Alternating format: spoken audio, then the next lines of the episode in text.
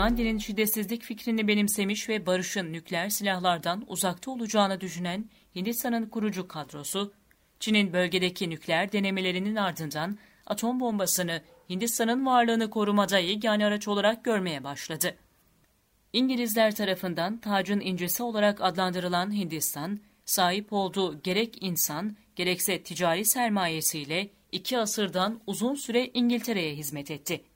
Fakat patlak veren iki dünya savaşıyla küresel güç merkezlerinde yaşanan kaymalar, İngiltere'nin kolonilerini birer birer terk etmek zorunda kalmasına neden oldu. İngiltere idaresindeki Hint alt kıtası 1947 tarihine gelindiğinde hürriyetini elde etmiş, Pakistan ve Hindistan adlı iki yeni devletin idaresi altına geçti.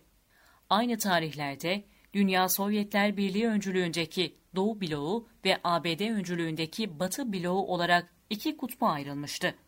Çiçeği burnunda Hindistan, fakru zaruret içinde hayatta kalma mücadelesi verirken, her iki kutbunda desteğine ihtiyaç duyuyordu. Bu sebepten ötürü ülke, iki bloğun dışında kalanların oluşturduğu bağlantısızlar hareketinin bir parçası oldu. Hindistan'ın kurucu kadrosu Asya'da barış isteklerini sıklıkla dile getirerek bölgenin diğer önemli bir kuvveti Çin'le yakın ilişki kurmaya çalışmaktaydılar. Bu tarihlerde ekonomik problemlerini aşmaya çalışan Hindistan, nükleer enerjiyi bu yolda önemli bir atılım olarak görüyor fakat nükleer silahlanma fikrine sıcak bakmıyordu. 1962 yılına gelindiğinde Çin'le Tibet üzerinde yaşanan anlaşmazlıklar iki ülke arasında savaşa dönüşünce Hindistan'ın güvenlik ve silahlanma meselelerine bakışı değişmeye başladı. 1964 yılı itibariyle de Çin'in bölgedeki nükleer denemeleri Hint devletinin nükleer silah sahibi olmayı ulusal güvenlik politikalarının merkezine oturtmasına neden oldu. Bağımsızlık sonrası Hindistan'ın nükleer programı incelenirken Jawaharlal Nehru ve Homi Bhabha isimleri öne çıkmaktadır. Hindistan'ın ilk başbakanı olan Nehru, yeni kurulan devleti uluslararası sistemde saygın bir konuma eriştirmenin arzusu içindeydi. Bu bağlamda Nehru, nükleer enerjiye ulaşmayı bir zaruret olarak görüyor ve Hindistan'ın nükleer programının mucidi Homi Bhabha'ya destek sağlıyordu. Ancak Gandhi ekolünden gelen Nehru, nükleer silah ve nükleer enerjiyi birbirinden ayırıyordu. Nehru'ya göre nükleer enerji ucuz ve temiz olması sebebiyle Hindistan için faydalı bir teknolojiyken nükleer silahlar ülkenin kuruluş felsefesiyle ters düşüyordu.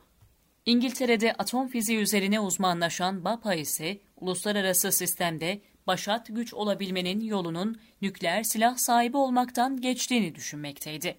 Babba'nın girişimleri sonucunda 1945 yılında Mumbai merkezli TIFR kuruldu.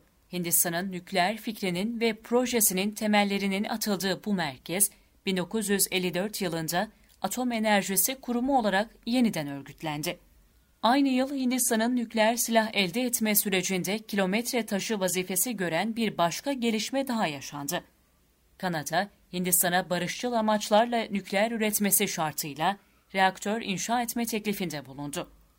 Sirius ismi verilen bu reaktör 1960 yılında tamamlanmasının ardından ABD'nin de ağır su tedarik etmesiyle faaliyete geçti.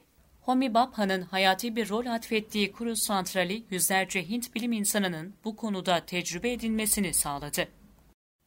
1964 yılında Çin'in ilk atom bombası testini bölgede icra etmesinin ardından Hintli muhalifler hükümete mektuplar yazarak derhal nükleer silah üretilip Çin'e cevap verilmesini talep ettiler.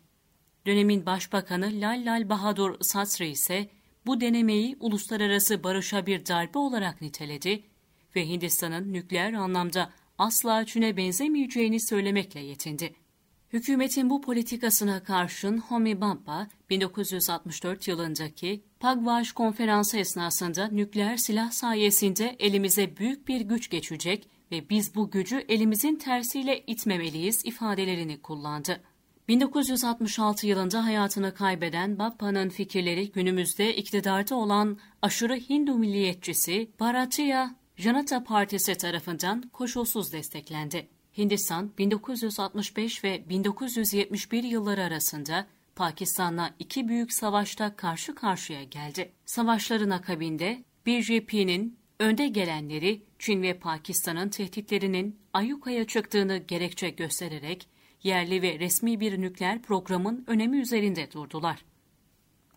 Aynı tarihlerde Hint hükümetleri de BJP ile benzer bir çizgiyi benimseyerek nükleer silahların yayılmasının önlenmesi anlaşmasını imzaladılar. 10 yıllık bir süreçte 3 savaş yaşayan Hindistan'ın nükleer politikası köklü bir değişim sürecine girdi. Nehru'nun kızı Indira Gandhi başbakanlık makamına oturmuş ve 1971 yılındaki Pakistan-Hindistan Savaşı'nın ardından Vapa Atom Araştırma Merkezi'ne nükleer silah üretimi için gereken talimatı vermişti. Kurum 3 yıllık bir çalışmanın ardından 1974 yılında barışçıl nükleer patlayıcı maksadıyla Rajasthan çölünün Pokhran bölgesinde Hindistan'ın ve Hint alt kıtasının iki nükleer denemesini gerçekleştirdi. Yapılan bu denemeye Similing Buddha ismi verilirken Hint makamları tarafından yapılan açıklamada patlamanın gücünün 8 ila 10 kiloton civarında olduğu belirtildi. Pokran denemesinin ardından yaptırımlarla boğuşan Hindistan'ın Pakistan'a karşı güvenlik politikası ve algıları da değişmiştir. Sovyetlerin Afganistan'ı işgal etmesi sonucu ABD ile Pakistan ilişkileri kuvvetlenmiş ve gerek NATO gerek ABD, Pakistan'a her türlü desteği vereceklerini açıklamışlardır. 1990'larla beraber Pakistan, Hindistan'ı çevrelemeye yönelik Çin'le olan ilişkilerine de özel bir önem vererek ticari ve askeri ortaklıklar kurmuştur. Pakistan'ın Hindistan'a karşı uluslararası destekle birlikte giderek güçlendiği ve önemli bir rakip haline geldiği izleniminde olan Hindistan, tüm uluslararası tepkilere ve yaptırımlara rağmen nükleer denemelerini sürdürme kararı almıştır. Soğuk Savaş'ın sonlanmasıyla beraber ABD-Hindistan ilişkileri yeniden normalleşse de Washington'ın Delhi'yi nükleer hedefinden vazgeçirmeye yönelik tüm çabaları başarısızlıkla sonuçlanmıştır. 1996 yılına gelindiğinde ise ABD öncülüğünde NPT'nin kapsamını genişletmek maksadıyla nükleer denemelerin yasaklanması anlaşması ortaya atıldı. 183 devlet tarafından onaylanan bu anlaşmaya Hindistan, NPT ile oluşturulan ayrımcı nükleer yaklaşımının devamı olduğu gerekçesiyle taraf olmaktan kaçındı. Hint hükümetleri nükleer denemelerden vazgeçilmesi halinde Çin ve Pakistan'ın kendilerine karşı saldırgan bir tutum içine gireceğini öne sürmekteydiler. Ayrıca onlara göre nükleersiz bir Hindistan, diplomasi alanında da zayıf görünecek ve sözüne olan itibarı yitirecekti. Hindistan, tehdit algılamaları ve bağımsızlıktan beri süren büyük devlet olma arzusu içerisinde nükleer programına devam etti. 1998 yılının Mayıs ayına gelindiğinde ise Hindistan, 48 saat arayla toplam 5 yeni test gerçekleştirerek bu alanda dünyada bir ilki başardı. Hint ulusunda büyük bir sevinç yaratan denemelerden ilk üçüne Sanskritçe yeniden yükseliş manasına gelen Chatri ismi verilirken, diğer iki denemeye de Hint tanrıları Agni ve Prithvi adları konuldu. Hint yöneticiler patlamanın büyüklüğünün 50 kiloton civarında olduğunu duyursalar da yapılan araştırmalar 10-12 kiloton arasında olduğunu ortaya çıkardı. ABD'nin nükleer silaha sahip devletler kulübünü kapalı tutma arzusu Hindistan'a karşı yaptırımların motivasyon kaynağıydı. ABD tüm dünyayı Hindistan'a yaptırım uygulamaya davet ederken kendisi de 200'den fazla Hint şirketin Amerika'daki faaliyetlerine son vermiş, Hint bilim adamlarının vizelerini iptal etmiş ve şirketlerin kredi taleplerini reddederek ilaç ve gıda hariç tüm yardımlarını askıya almıştır. Teoride Hindistan'a büyük zarar vermesi gereken bu yaptırımların etkisi oldukça sınırlı kalmıştır. Bunun temel nedeni de Avrupa başta olmak üzere diğer devletlerin Hindistan'a yaptırım uygulamaması olarak ifade edilmektedir. Amerika, 11 Eylül saldırılarının ardından uluslararası politikasını nükleer enerji yerine terörizm üzerine şekillendirdi. Bu durum ABD-Hindistan ilişkilerinin gelişmesine önemli katkılar sundu. ABD Başkanı George Bush tarafından alınan kararla Hindistan'a yeniden askeri destek sağlanmaya ve yüksek teknoloji ürünlerin ihracatına başlandı. 2005 yılında iki ülke arasında imzalanan anlaşmayla ABD, Hindistan'ı sorumlu nükleer silaha sahip devlet olarak tanıdı. Anlaşma sayesinde Hindistan, nükleere sahip olan devletlerden her türlü ekipman desteğini alma hakkı elde etti. Bu maddeye ek olarak Uluslararası Atom Enerjisi Kurumu da Hindistan'ın nükleer testlerini denetleme hakkına erişmiş oldu. 2008 yılında ise iki ülke Hindistan'ın yeni reaktörler inşa etmesi için bir dizi kolaylık sağlayacak yeni bir anlaşma imzaladı. ABD'nin Hindistan'a karşı olan bu tavır değişikliğinin arkasında Hindistan'ın ekonomik ve politik olarak önemli bir potansiyel taşımasının olduğu düşünülürken, nükleer için önemli bir maden olan toryum yataklarının da %25'ine sahip olmasının etkili olduğu kaydediliyor. Hindistan'ın nükleer testlerine Hindutva ideolojisi kapsamında yaklaşmak da mümkündür. Bu ideolojinin zayıf Hint karakterini ortadan kaldırıp yerine güçlü ve gururlu olan bir Hint profili çizme amacının olması esasında Hindistan'ın nükleer silah vasıtasıyla büyük güç olma idealini doğrular bir nitelik taşımaktadır. Bunun yanında Hintli bürokrat ve akademisyenlere göre kadim Hint metinlerine bakıldığında atom ve nükleer kavramlarına çağrışımlar yapıldığı görülmektedir.